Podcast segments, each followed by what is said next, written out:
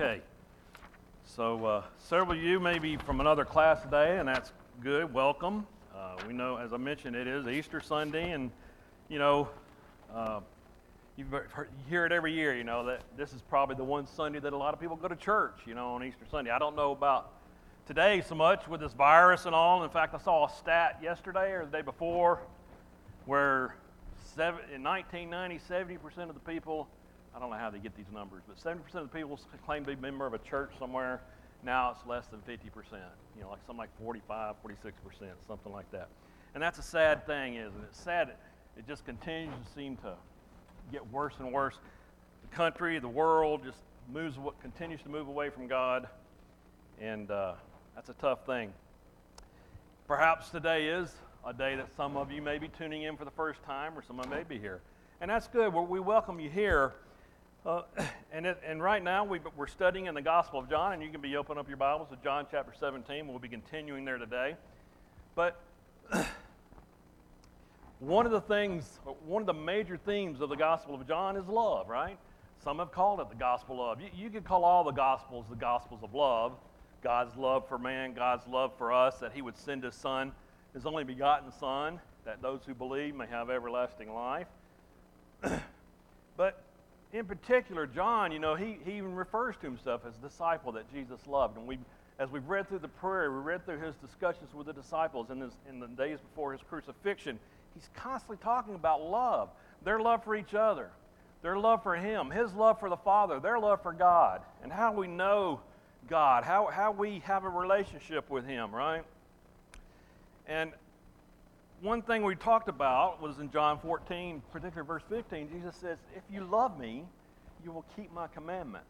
And one of those commands we read in Luke 22, 19, where he's, he's breaking bread with them, right?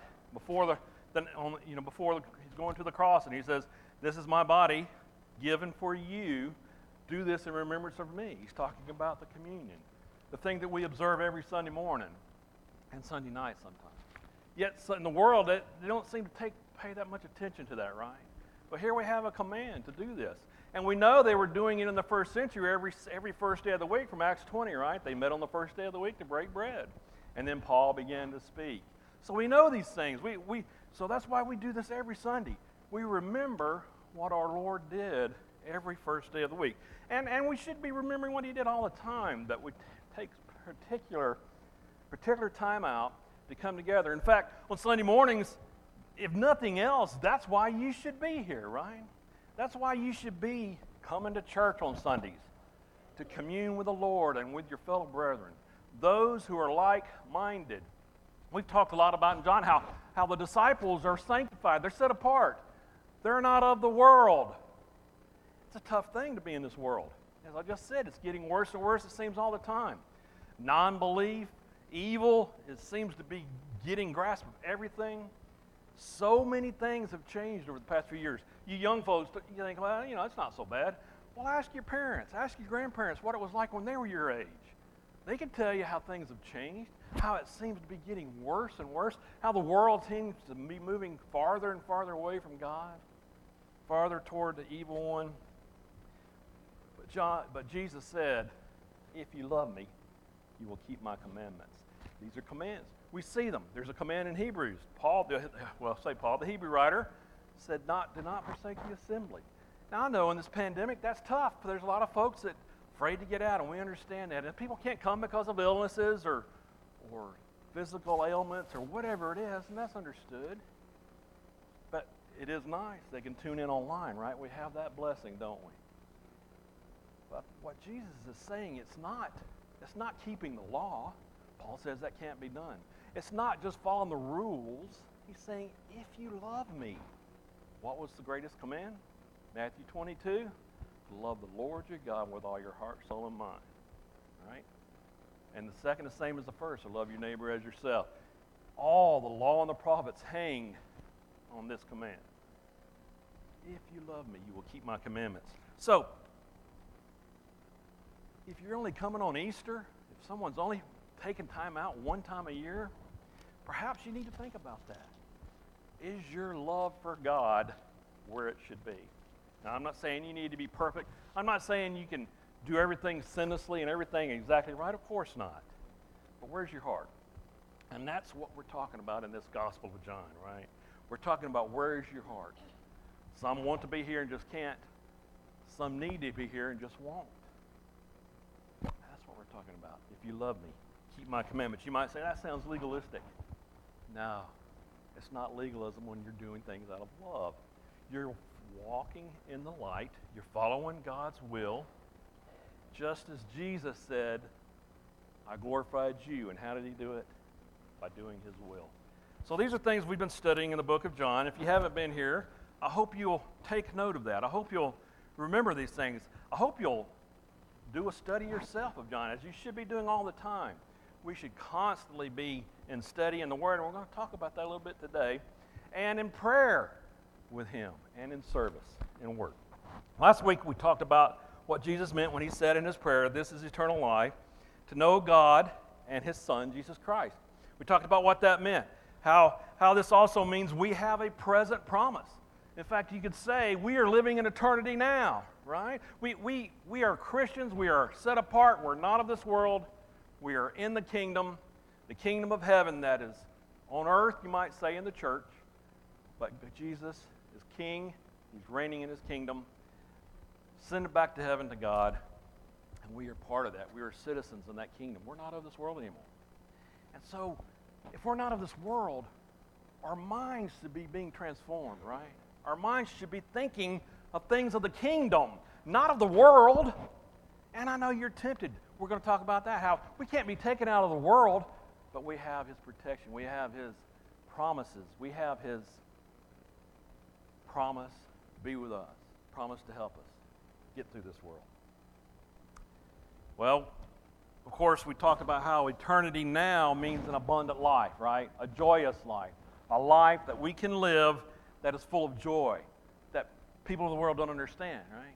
And I keep harping on that because I want to make that point. And of course, John says, he talks about that and when he says why he wrote the book, and we're going to read that again. If you'll turn over to John chapter 20, verse 30, where he says, And truly, Jesus did many other signs in the presence of his disciples, which are not written in this book. But these are written that you may believe that Jesus is the Christ, the Son of God, and that believing you may have life in His name. You see, you can have life in His name now, not in the future, not after you die or leave this world, but now. You ever really think about that? Do you ever wonder what that means to have abundant life in His name? Well, we talked about how we do that by following His will, by being in His Word by doing his commands, serving. We've talked about one reason Jesus' prayer is called the greatest prayer ever prayed. Talked about the first few verses. He was praying about himself. He says, Glorify your Son. We talked about how that was him saying, Bring me back to the glory I had before the world, before I came down and became flesh. Lord, myself, become a man. We previously examined the part in which Jesus prayed for himself. Today we're going to look at another part of that prayer where he prays on behalf of his disciples. When he prays for those who he's going to leave behind, who he's about to go, be crucified, resurrected, and then ascend to the Father. And he's going, we're going to read about what he says about that. Turn back to chapter 17, and let's begin in verse 6. And we've read this before, but pay attention to the word. I want you to pay attention to some of these verses. They're very good and we're going to talk about them. Verse 6 I have manifested your name to the men whom you have given me out of the world. They were yours. You gave them to me, and they have kept your word. Now they have known that all things which you have given me are from you. For I have given to them the words which you have given me, and they have received them, and have known surely that I came forth from you, and they have believed that you sent me. I pray for them. I do not pray for the world, but for those whom you have given me for they are yours. And all mine are yours, and yours are mine, and I am glorified in them. Now I am no longer in the world, but these are in the world, and I come to you. Holy Father, keep to your name those whom you have given me, that they may be one as we are. While I was with them in the world, I kept them in your name, and those whom you gave me I have kept. And none of them is lost except the son of perdition, that the scripture might be fulfilled. But now I come to you, and these things I speak in the world, that they may have my joy fulfilled in themselves. I have given them your word, and the world has hated them because they are not of the world, just as I am not of the world. I do not pray that you should take them out of the world, but that you should keep them from the evil one. They are not of the world, just as I am not of the world. Sanctify them by your truth. Your word is truth. As you sent me into the world, I also have sent them into the world, and for their sakes I sanctify myself, that they also may be sanctified by the truth. Jesus petitions God on the behalf of his disciples here. What is he doing? What's he petitioning him about? Well, first and foremost, in verse 11, he says, Keep them through your name, that they may be as we are. And what are they? They're one. God and the Son and the Spirit are one. One in three persons. In the same way, he's saying, keep the disciples unified, keep them together, keep them as one. Jesus' departure from this world, if you think about it, is going to do what? When he leaves, and we kind of know when he was taken into custody, you might say, taken before the Sanhedrin, what, what were the disciples doing? You remember Peter was out there denying him immediately. Hadn't even been, you know, a, a night yet, a day, and he's denying him.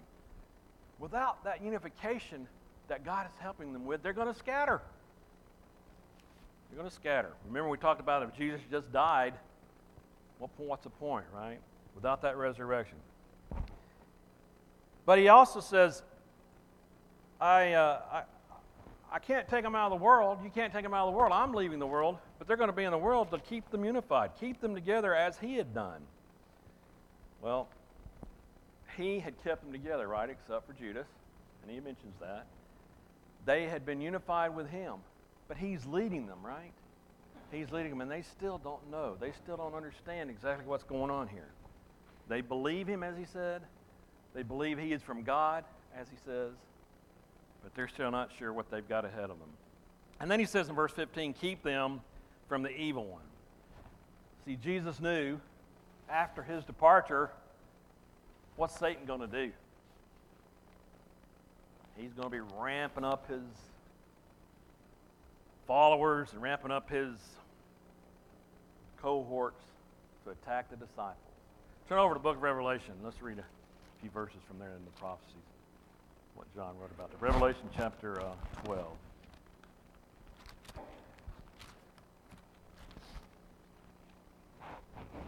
And let's begin in verse 1. Now, this is very figurative, so just, just follow along and pay attention to who's who in this. Verse 1 Now a great sign appeared in heaven a woman clothed with the sun, with the moon under her feet, and on her head a garland of 12 stars. Then, being with child, she cried out in labor and pain to give birth. And another sign appeared in heaven Behold, a great fiery red dragon, having seven heads and ten horns and seven diadems in his heads. His tail drew a third of the stars of heaven and threw them to earth. And the dragon stood before the woman who was ready to give birth, to devour her child as soon as it was born. She bore a male child who was to rule all the nations with a rod of iron. And her child was caught up to God and his throne. Then the woman fled into the wilderness, where she was, had a, has a place prepared by God that they should feed her there 1,260 days. Then move over to verse 13. Now, when the dragon saw that he had been cast to the earth, he persecuted the woman who gave birth to the male child. But the woman was given two wings of a great eagle, that she might fly into the wilderness to her place, where she was nourished four times and times and half a time from the presence of the serpent. So the serpent spewed water out of the mouth like a flood after the woman, that he might cause her to be carried away by the flood. But the earth helped the woman, and the earth opened its mouth and swallowed up the flood which the dragon had spewed out of his mouth. And the dragon was enraged with the woman, and he went to make war with the rest of the offspring who keep the commandments of God and have the testimony of Jesus Christ. You see, he couldn't get to Jesus. He tried. That's what John's talking about here. He tried to devour the Son of God. He couldn't get to him. He went back to heaven, reigning in his kingdom, sitting at the right hand of God. So, what's he going to do? He's ramping up his efforts to go after his disciples. He's ramping up his evil to go after those who are no longer protected in the world, no longer with Jesus in the world. They have to be in the world, they have to be here to spread that gospel, to spread the kingdom news, the gospel of the kingdom, the gospel of the love that God had for us. he prays for their protection. And he says, Sanctify them in verse 17. That is to set them apart for a holy purpose. Which he was doing. He was planning, preparing them for this whole time in their ministry, right? He's preparing them to have that great holy purpose to go out and preach the gospel to all the world, which they did. they were set apart, sanctified. And it's interesting with something he says there. They are sanctified by the Word. In other words, the Word is what's going to keep them sanctified and unified. The Word is what's going to keep them from the evil one. Turn over to Matthew chapter 4, and let's read some verses from there. Matthew chapter 4. And I want you to see what Jesus did when he was dealing with the evil one. And you know that you know these passages, but let's read them again. Chapter 4, verse 1. Then Jesus was led up by the Spirit into the wilderness to be tempted by the devil. And when he had fasted 40 days and 40 nights, afterward he was hungry. Now, when the tempter came to him, that's the evil one, he said, If you are the Son of God, command these stones become bread. But he answered and said, and notice, it is written, Man shall not live by bread alone, but by every word that proceeds from the mouth of God. Then the devil took him up into the holy city, set him on the pinnacle of the temple, and said to him, If you are the Son of God, throw yourself down, for it is written, He shall give his angels charge over you, and in their hands they shall bear you up, lest you dash your foot against a stone. And Jesus said to him, It is written again, You shall not tempt the Lord your God. Again, the devil took him up on an exceedingly high mountain and showed him all the kingdoms of the world and their glory. And he said to him, All these things I will give you if you will fall down and worship me. Then Jesus said to him, Away with you, Satan, for it's written, You shall worship the Lord your God, and him only you shall serve. And the devil left him, and behold, angels came and ministered to him. What is Jesus doing there? I mean, of course, he's God. He's using the word to protect himself. He's using the word to keep him from the evil one. He's using the word to show him he is unified with the Father, with God, and nothing can come against him, the Father. They're together. Well, Jesus prays that, we'll be, that these disciples be sanctified through that word as well. Keeping them from the evil one, keeping them in unity, and sanctifying through the word of God. What does that mean exactly? What does that mean? John 1 says, In the beginning was the Word. The Word was with God, the Word was God. John 1.14, the Word became flesh and dwelt among men. That's how we're protected. You might say the Word is Jesus. You might say the Word is God. But that's how we know who God is. That's how we have that relationship with God. That's how we are kept from the evil one. That's how we are unified. That's how we are sanctified. That's why we're not of the world. You're not of this world. This world's evil. This world is dying. This world is dark. You're not part of it. Well, an interesting question comes out here. Why, why, why is, so Jesus is praying this for disciples. He's praying for himself. Why should God grant his petition? Why should that happen? Well, Let's talk about that a little bit. There's, there's eight things, and you, may, you can see them in the outline. We'll talk about them. First of all, he says they are his gift from the Father, the disciples are. Note Jesus' words in verse 6, and let's turn back over there. Let's look at that. I have manifested your name to the men whom you gave, who have given me out of the world. They were yours, and you gave them to me, and they have kept your word. He, these men were a gift, a gift from the Father to the Son.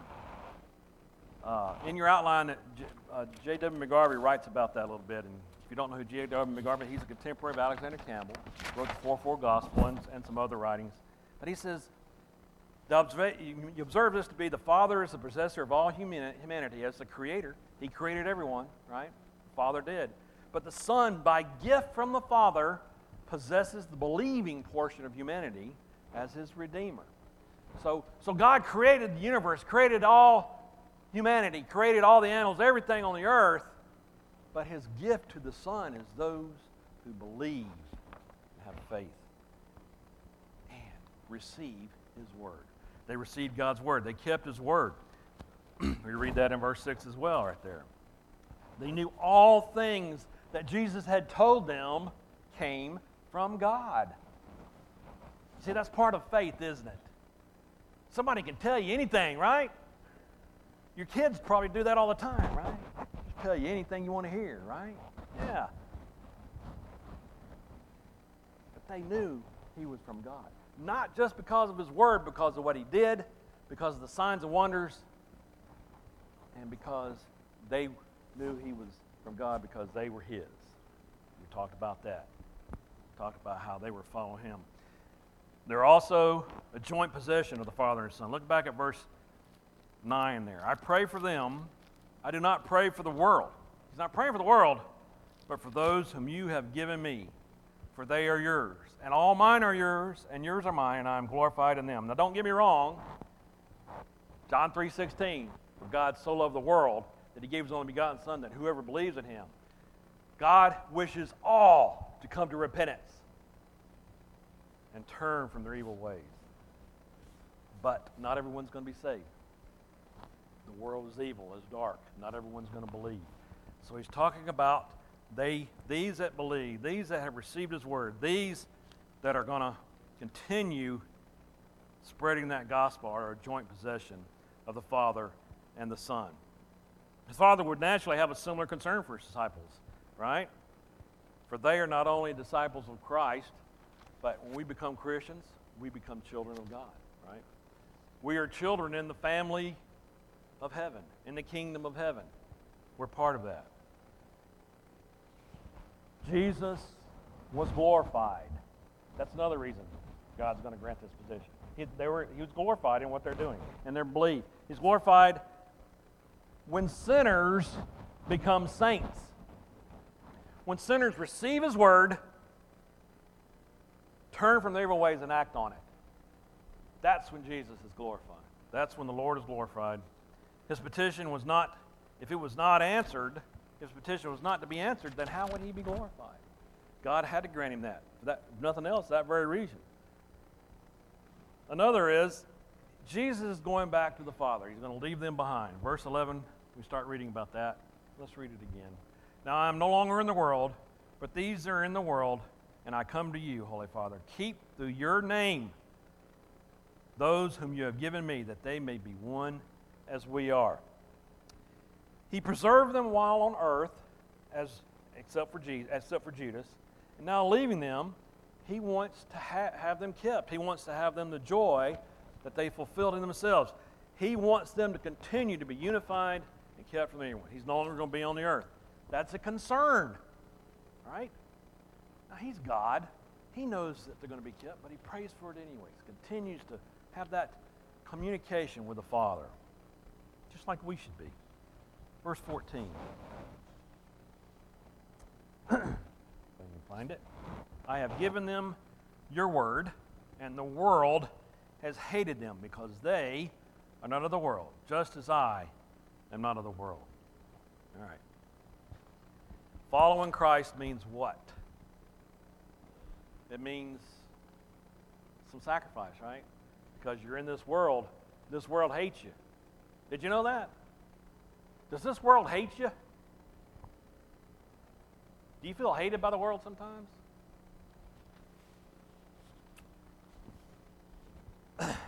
that, that's a hard one to answer, isn't it? Because we live in the world. We, we, we, we have our friends, we have our, our lives, our families, whatever you want to call it. And we go day to day, going about our business, hopefully enjoying our lives, and that's, that's good, that should be. But do you ever come across someone who is rejecting you because of your faith? Do you ever see that. I, I know you can hear news, you can see things and be appalled by something that you, you know is wrong. But that's not that personal, is it? That's more like over there, out there. In my personal life, I don't feel I don't feel that so much, right? And we're not persecuted in this country. We still have freedom of religion, at least right now we do. So we got it pretty good in that respect, right? not like other parts of the world. But Jesus says the world's going to hate you because you are following him, just as it hated him. Have you ever really considered that?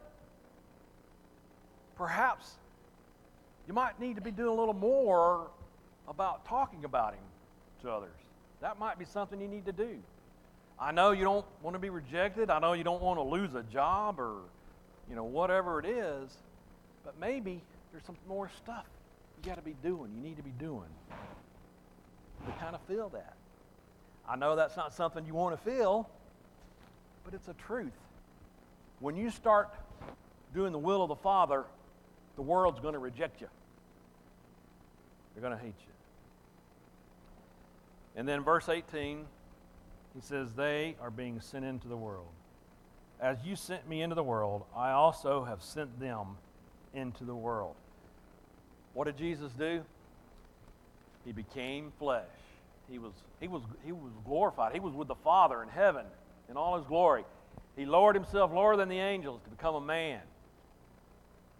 And he did the will of the Father, thereby glorifying the Father in what he did. He did it without question, he did it without hesitation. He did it no matter what he was up against, including an awful death on the cross.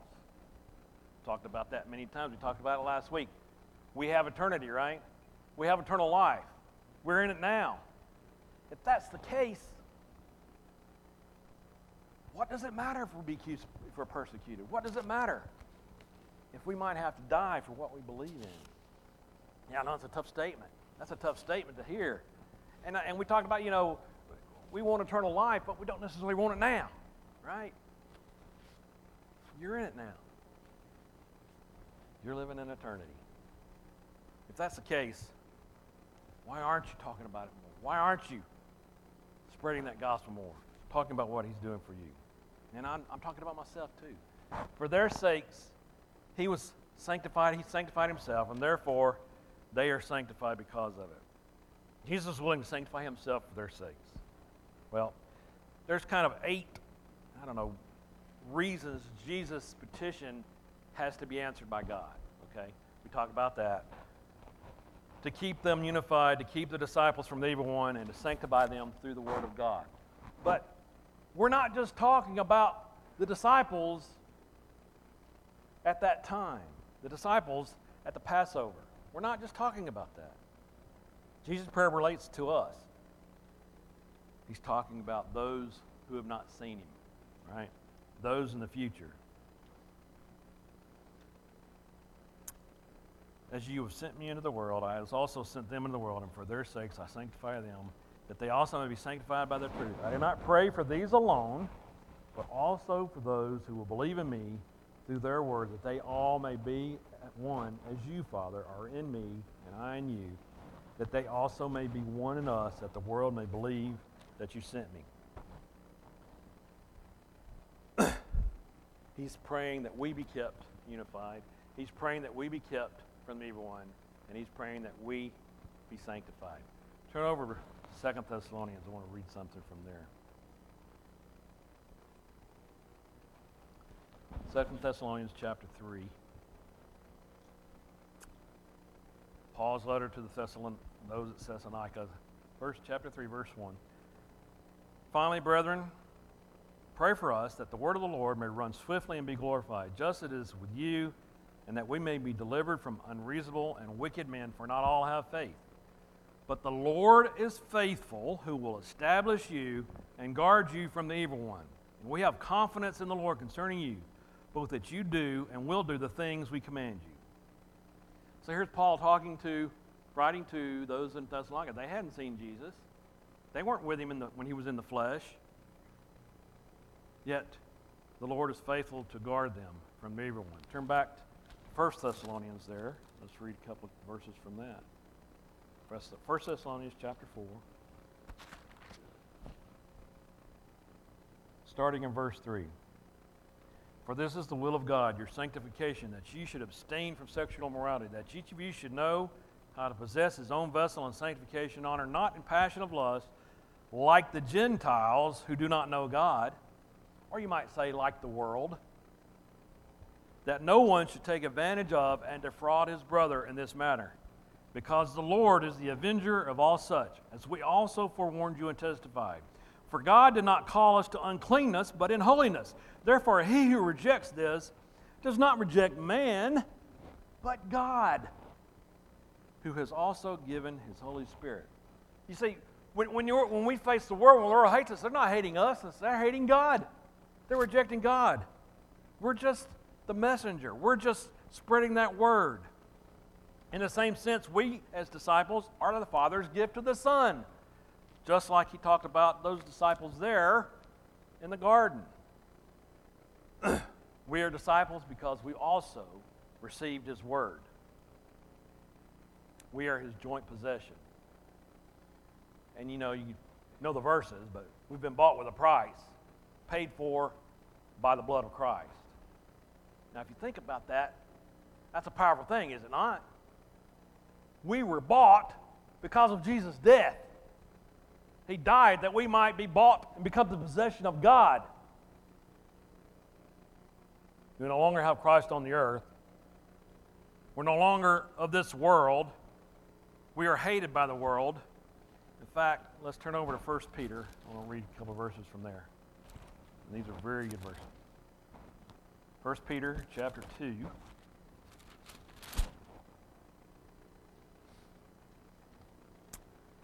And uh, beginning in verse 11.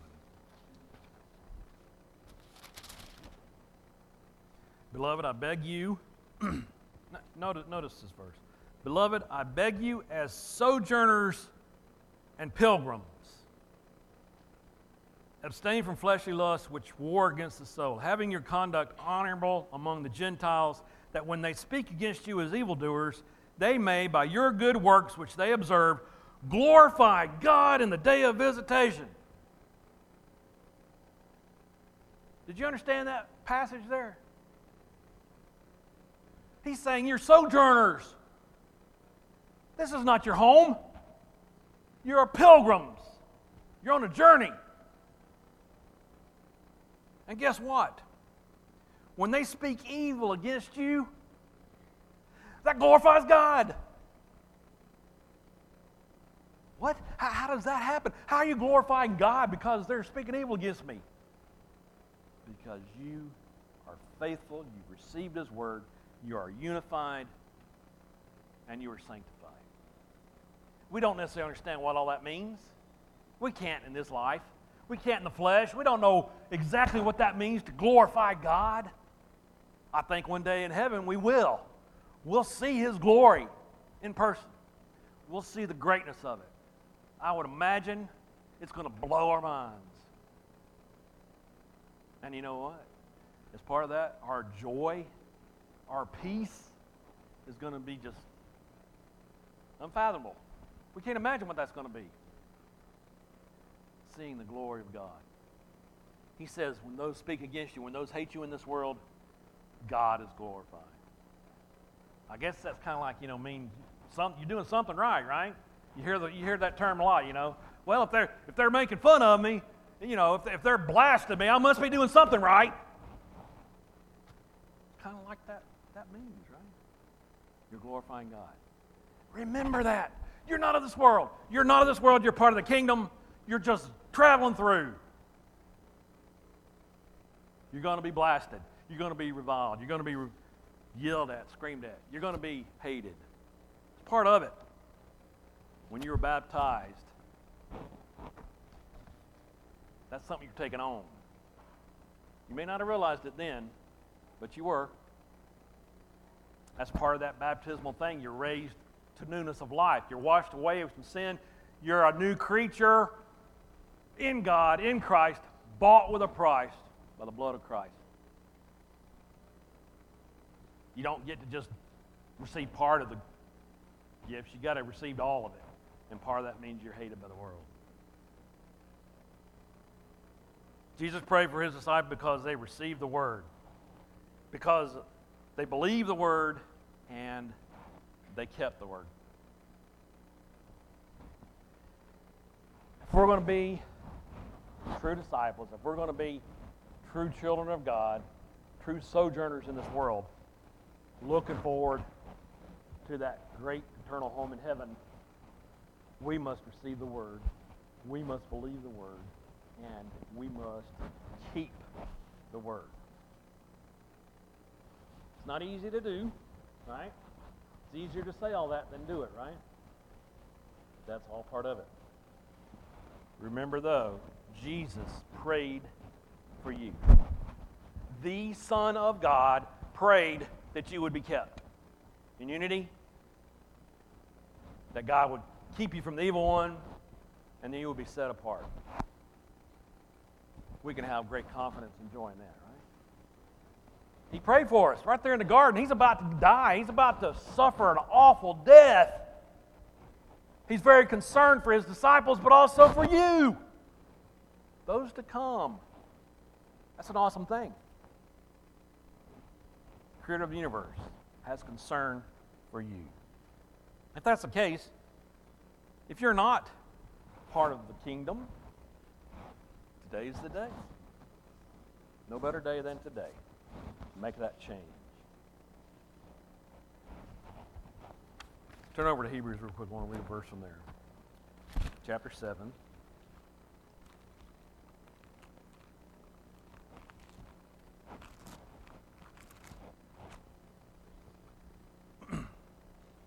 verse 25. Actually, let's start in verse 23. Also, there were many priests because they were prevented by death from continuing. But he, because he continues forever, has an unchangeable priesthood. Therefore, he is also able to save to the most to the uttermost those who come to God through him, since he always lives to make intercession for them. We have a great high priest who prayed on our behalf, who intercedes for us